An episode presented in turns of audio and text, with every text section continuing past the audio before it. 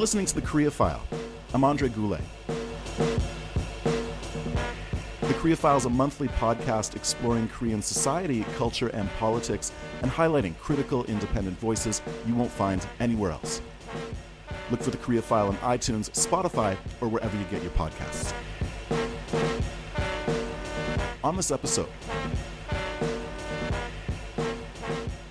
In May 2015, on the 70th anniversary of Korea's division into two separate states by Cold War powers, 30 international women peacemakers from around the world walked with thousands of Korean women north and south to call for an end to the Korean War, reunification of families, and the inclusion of women's leadership in the peace process. Christine Ahn, the founder of Women Cross the DMZ, the Korea Policy Institute, the Global Campaign to Save Jeju Island, and the Korea Peace Network helped to organize that event and continues to work for peace on the peninsula in 2019. She joins me today from Hawaii. Hello, Christine. Hi, Andre. So, on May 24th, 2015, the International Women's Day for Peace and Disarmament, you and thousands of other women successfully crossed the DMZ, the two mile wide demilitarized zone that separates millions of Korean families, as a symbolic act of peace. How did this pretty radical action, this kind of massive show of solidarity, come about? Well, um, if I could start by saying it was 30 international women from 15 countries, many of the countries that participated in the Korean War under the UN command, which was really led by the US. Um, we were the ones that crossed the DMZ, and we marched with 10,000 Korean women on both sides of the DMZ. We actually marched with 5,000 women in Pyongyang, 2,000 women in Kaesong, and then 3,000 women met us uh, in Paju on the southern side of the civilian control zone of the DMZ, because at the time Park Geun-hye had restricted the number of people that could enter that that portion um, near the DMZ. And so, how did we do it? it took incredible um, savviness and uh, resourcefulness. Coordination. Yep. Absolutely, and uh, and I think just you know um, putting a stake on the ground and saying we're going to do this, and uh, no matter what it takes, um, we believe it's important to raise global awareness about the unresolved Korean War, the responsibility of the international community, many of the countries uh, it's not just the U.S., Canada, the U.K., Australia, New Zealand. Many countries participated in the Korean War, and uh, we have a responsibility to help heal the division. So um, it just felt uh, an important symbolic year. It was the year that Korea was divided by Cold War powers, the U.S. and the former Soviet Union, and we just felt we couldn't miss this opportunity to um, draw the world's attention to this tragedy. Mm-hmm. And you guys followed it up with an international peace symposium facilitated by multiple groups, including Women Cross the DMZ in Pyongyang and Seoul, where Korean women shared their experiences and ideas on how to mobilize the power of women to bring an end to war and violent conflict. Uh, tell us more about the symposium. Well, we um, were able to have a uh, dialogue with um, 250 North Korean women, where they shared with us the impact of uh, there were there was for example a survivor from the Korean War who uh, shared with us her experience um, of the kind of indiscriminate U.S. bombing campaign. And uh, not only did we hear from the women themselves about the impact of the war, we were able to share with them the extraordinary organizing by women around the world um, to stop um, conflict, to stop wars in their communities, in their countries. So, you know, just given the kind of paucity of uh, exchange with um, the international community, I, you know, I think this was a tremendous um, opportunity to bring because uh, North Korean women are so um, isolated from the world. This was an opportunity for us to bring the world to them. The formal mission of Women Cross the DMZ is to one, raise global awareness about the urgent need for peace in Korea, two, expand and deepen relationships among women leaders and organizations in the Koreas and globally, and three, to promote women's leadership in the peace building process on the Korean Peninsula and in the region, and to build capacity and partnerships for uh, a greater impact and sustainability. So, have women's voices been underrepresented? Represented at the top level, do you think, whether it's on the peninsula itself or in American foreign policy circles? Absolutely. I mean, I think that, uh, you know, when we see who is at the negotiating table, um, you know, it's it's been, you know, President Moon and Kim Jong Un, and it's been Donald Trump, and you know, the the there have been, I mean, obviously on the South Korean side, the Foreign Minister Kang Kyung Hwa, and uh, on the North Korean side, we know that Kim Kim Yo Jong, Kim Jong Un's sister, played a very important role um, during the Olympics as the first North Korean um, member of the North Korean regime to cross the DMZ and, and go to um, step foot on on the on the southern part of the soil.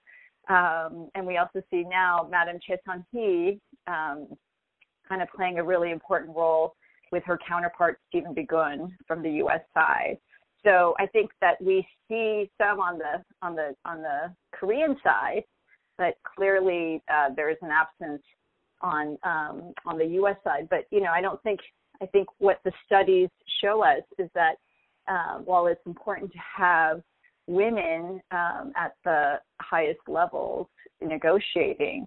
Um, it also includes women at all levels of the peace process. And so we are pushing for greater civil society inclusion and especially women's groups because um, studies show that when women are involved and women's groups are involved, it actually leads to a peace agreement and it actually leads to a far more durable and lasting one. There are some important facts highlighted on the Women Cross the DMZ website. That's at womencrossdmz.org that tend to be erased and forgotten about when we discuss the geopolitical implications of the inter Korean or Korean American relationships. So, for instance, the fact that 10 million families are still separated by the DMZ and the fact that 70 million Koreans live in a constant state of war because of the unresolved conflict. And this is 60 years after the war ended with the temporary ceasefire agreement, and we're still waiting for a peace treaty. And then there's the incredible financial strain of war, which is like a trillion dollars spent by the United States, China, Russia, Japan, and South Korea on militarization, which is an insane amount of spending, and it fuels these unresolved conflicts as well. Why do you think these kinds of facts? Are eclipsed when we hear about the two Koreas or about American military involvement on the peninsula discussed in the mainstream media. Yeah, I mean, I think that's the important role that women's groups bring to the table. That we say that, um, you know, when we look at the conflict, we just see these images of tanks and soldiers and missiles shooting up. And absolutely, there is that dangerous side of the potential conflict, you know, erupting again. But there are these other costs right now taking place, and uh, these tragedies taking place right now that have, you know, have separated three generations of Korean American or Korean on the peninsula, but also Korean American families. I mean, there are, you know, up to 100,000 Korean Americans that uh, have families in the north, and now especially with the Trump travel ban, on Americans traveling to North Korea, they are even further disconnected from their families. So we think it's vital to bring in this human element of uh, the the the war, the division, um, and say that you know families have been torn apart, homes have been um, destroyed, and you know all we ever see on TV is the militarized portion of this war, which is you know has a huge cost on um, on Americans' lives because think about that the Korean War is the oldest American conflict, and you know the point that I often make uh, when I go to Washington D.C. and I meet with uh, members of Congress, you know they often want to just say, oh well, what about this and what about North Korea's nuclear weapons and what about the human rights violations? And I say, absolutely, that's why we have to get to peace to address those issues. North Korea is not going to unilaterally disarm. They need a security guarantee. Um, we've heard experts uh, who have succeeded in freezing North Korea's nuclear program, whether it's Secretary of Defense Bill Perry or former President Jimmy Carter. You know, these guys say North Korea is not going to give up their nuclear weapons unless there is peace, unless there is normalization of relations. So we need to get there to uh, to see the the nuclear-free Korean Peninsula. Um, but you know, I just think that we don't see the the cost on um, on our security, and I think that's why it's so important to have women's peace groups um, be part of the conversation because we bring in the issue of how are we, you know, and I just was in Washington D.C. last week, and I was meeting with all these um, the offices, Alexandria Ocasio Cortez and, you know, Elizabeth Warren. And, you know, these women are trying to bring a new vision of a U.S. foreign policy and trying to, um, you know, put forth pretty bold vision and an agenda to transform the United States, whether it's Medicare for all, a new Green Deal, or um, you know free uh, college tuition. And we are never going to be able to achieve that bold agenda if we continue to spend 54 percent of the U.S. national budget on the military. And most Americans don't realize that it was the Korean War that inaugurated the military industrial complex. It was within that three year war uh, the U.S. defense spending quadrupled. And, uh, you know, it set forth a new U.S. foreign policy that um, became one that uh, put the U.S. as the world's police. And I think that Americans are kind of tired of playing that role, and we don't want war anymore. I think, obviously, the Yemen vote um, signified that uh, Americans are tired of U.S. foreign incursion around the world, and um, and so I think there's a symbolic and actual tangible uh, result that would re- that would come from you know the U.S. negotiating a peace agreement with North Korea that would have really positive effects on our security here in the United States. 2018 saw some major movement towards what what might actually be a lasting peace on the Korean Peninsula. We're speaking in late January 2019. So, how far have the Koreas come in the last year, and how would you describe inter-Korean relations at this moment? Oh gosh, Andre, it's just extraordinary. I mean, I just I, you know, as I was reflecting with Gloria Steinem, who was one of the 30 women that crossed the DMZ, we recently sat down together to pen an op ed, which will be published in the Washington Post about this moment and the opportunity for a new U.S. foreign policy. We uh, were talking about uh, how when we crossed the DMZ, we could have never imagined that the DMZ would be declared a peace zone by the two Koreas. We would have never imagined that a portion of the DMZ would be demined. We would have never imagined that North and South Korean soldiers would have shake, shaken hands and uh, brought down guard posts. We would have never imagined that a portion of the West Sea would be declared a peace zone. Um, it's just extraordinary the um, the progress that the two Koreas have made through the three summits between Kim Jong Un and, and President Moon Jae-in, and the two declarations that they signed, the Panmunjom Declaration and the Pyongyang Declaration. Um, it's just, you know, it's just awe-inspiring, and I I hope they win the Nobel Peace Prize because they have really put aside so much enmity and hostility and mistrust and uh, put forward a vision of uh, a Korean peninsula that could be at peace, that could peacefully coexist. And um, and you know, it's it's just it's just extraordinary. And I think that it's so vital to bring that experience and that um, and those changes to the United States because um, the U.S. is stuck in time. I mean, some of the debates and the reactions, especially from mainstream media and pundits and some of the think tanks that are financed by the defense contractors, you know, they are so quick to uh, discount this extraordinary progress. And I think that um, that's the job of civil society and women's peace groups to say, uh, uh no, no, no, no, no, no, no. You know, um, we know you benefit from a permanent state of war on the Korean Peninsula, and this is the time. And this this window will not take place in another generation. We have to push now for the United States to end the Korean War with North Korea.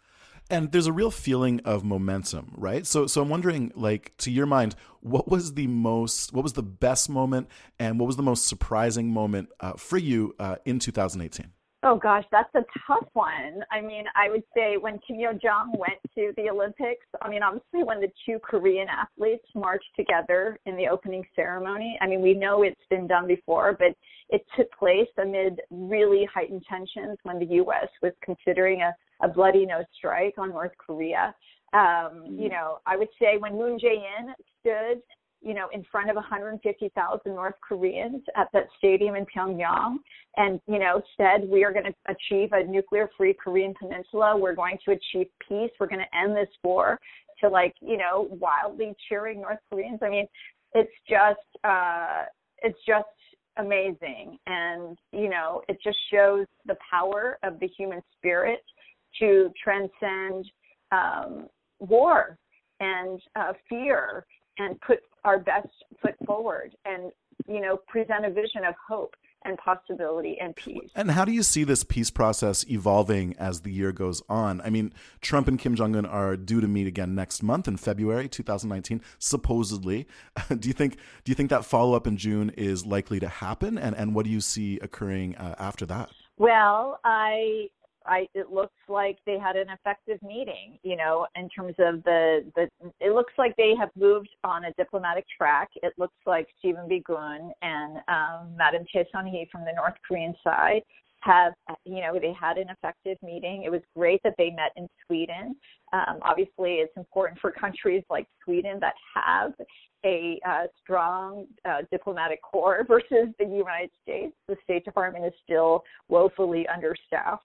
Um, but you know, to play that role to help bring the two sides together and figure out a path um, towards you know a, a peace process that will it include you know denuclearization. And so i it, I, it sounds like you know that's what trump said is that plans are are going forward for this meeting to take place. And it looks like vietnam may be a location you know it's yet to be seen. Um, and what will happen afterwards uh, hopefully that you know will just further cement um, a process. We have heard several things could be on the table, and one of the most exciting things could be the possibility of opening a um, liaison office in both Pyongyang and Washington D.C. I've also heard that um, the issue of Korean American reunions will be also on the table, and I think that is very heartening to have something concrete like that that is um, opening people's hearts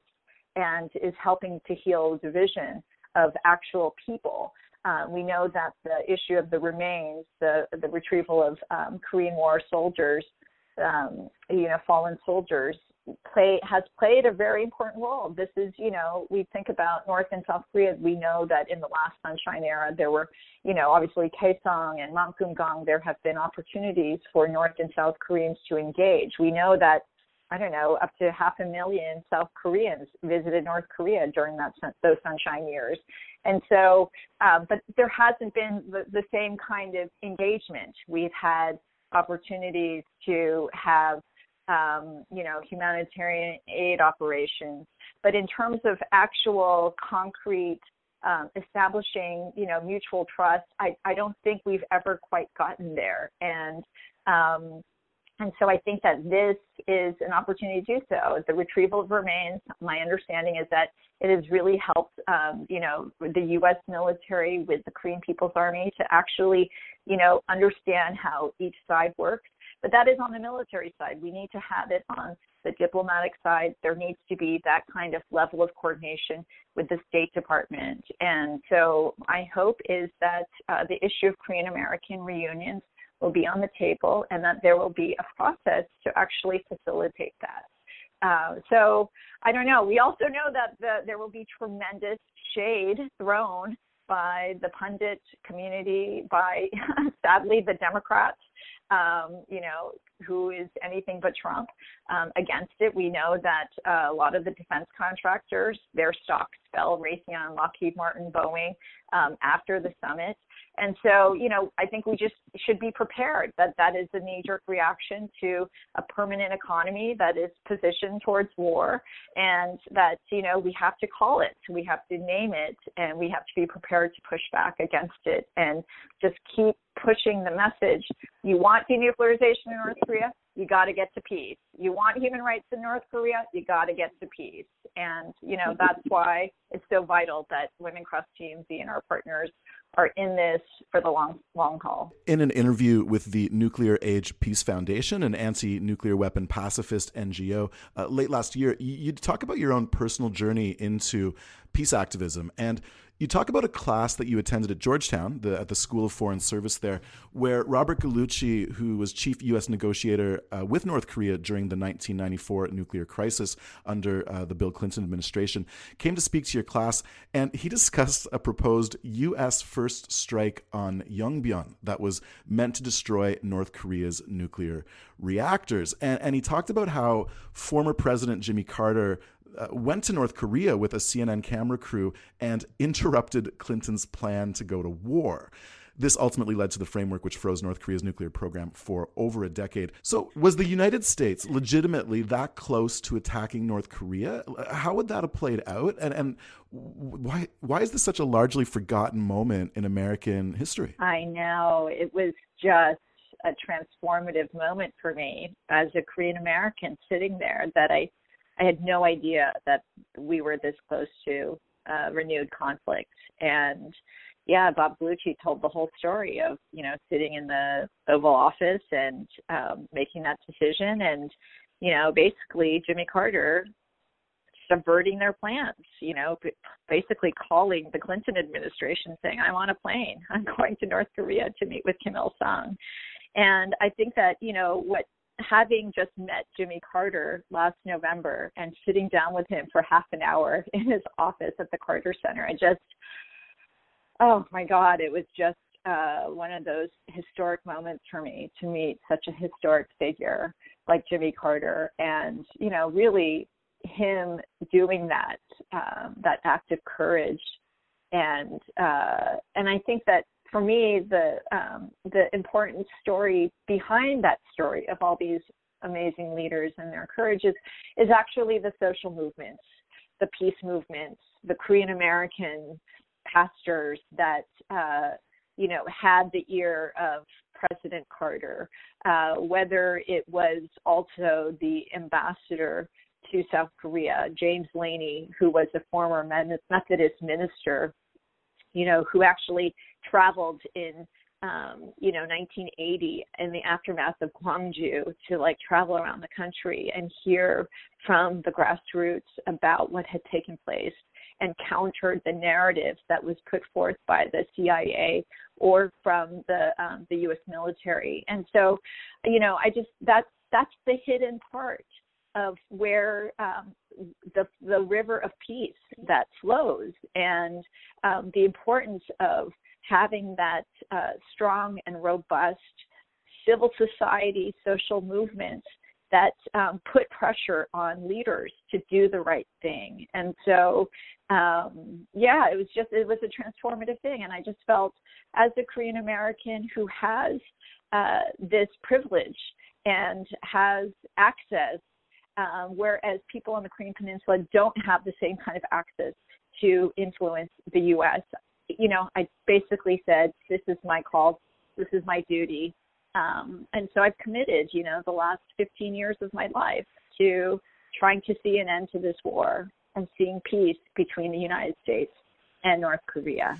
A conflict on the peninsula, a, a hot war, it's, it's an unthinkable thing just because of the human cost. Like the number of casualties that would be 100% going to happen, uh, that would be sure to come with any kind of war. And we're talking about like millions of Korean civilians dead. But that kind of potential consequence or likely consequence uh, is almost never highlighted in the conversations that surround the escalation of tensions between the U.S. and North Korea whenever they happen, including early last year before the uh, Trump Kim summit. And this is despite the fact that the American military actions in Iraq and Vietnam and so many other countries has resulted in millions of dead civilians. So, like, is this American relationship with historical amnesia a, u- a unique thing to, to, that, to that country, do you think? Oh my gosh, I definitely don't think so. I mean, you look at what happened with Iran, and uh, you know there is total amnesia. I mean, you think about 1954, how the U.S. CIA, uh, you know, went in and did a coup of the democratically elected leader who wanted to, you know, nationalize um, certain parts of the economy. Um, you know, yeah, there's historical amnesia, I think, on every issue, but I think the Korean War is definitely called the Forgotten War. We we have a lot of um, I think reckoning, and especially because of the kind of anti-war movements and social movements that emerged during the Vietnam War that wasn't there for the Korean War. So while there is, you know, the films and documentaries made about Vietnam and the kind of responsibility that Americans have in paying a debt to the Vietnamese people, the legacy of Agent Orange, and I just don't think that the same is there. You know, we we just see the vilification of North Korea that you know the crazy regime is just pursuing nuclear weapons to threaten the world, and there is no, you know, and there's no connecting the dots to um, not just like the experience of these other countries that have been victims of U.S. regime change, but their the own experience of North Koreans, of 80% of North Korean cities being completely bombed to bits, to seeing, you know, U.S. committing um, war crimes by bombing dams and flooding, you know, entire plains of farm farms and agricultural land, uh, you know, not recognizing the kind of bombshell mentality that uh, U.S. action on the Korean Peninsula has played. And I'm not just talking about the North, but also the hidden history of repression in South Korea in the South, whether it's No Gun Ri, you know, the the massacre of innocent civilians, or on Jeju Island, calling the U.S. calling for, you know, the scorched earth campaign against the uprising of Jeju Islanders that were protesting the division that was really a U.S.-led uh, division and you know the UN backing separate elections and you know I just think there's so much um, untold history, critical history that uh, would help explain so much more and uh, and why the Korean situation has become as it is. And you know, there's not time to do that. So I think we have to just always keep looking at what is the the positive side of of brokering peace and um, and that you know this is the historic window. Moon Jae-in is not going to be in office for much longer. He will be in office till 2021, and you know we won't have another Moon Jae-in for some time. And this is the moment to really see the end to this uh, you know oldest American conflict. Christine Ahn is the founder of Women Cross the DMZ, of the Korea Policy Institute, the global campaign to save Jeju Island, and the Korea Peace Network. She joined me today from Hawaii. Christine, thanks for speaking with the Korea File. Thank you, Andre. That's the Korea File for this month. For more information, check out womencrossdmz.org. To read Christine's interview with the Nuclear Age Peace Foundation, go to wagingpeace.org. Follow us on Twitter at Andre Margoulet and at Christine Ahn. Music on this episode is from Creative Commons. The Korea File is a monthly podcast exploring Korean society, culture, and politics and highlighting critical, independent voices you won't find anywhere else. Look for the show on iTunes, Spotify, or wherever you get your podcasts. I'll be back in early March to review the February summit with a special guest. Until then, I'm Andre Goulet. Thanks for listening.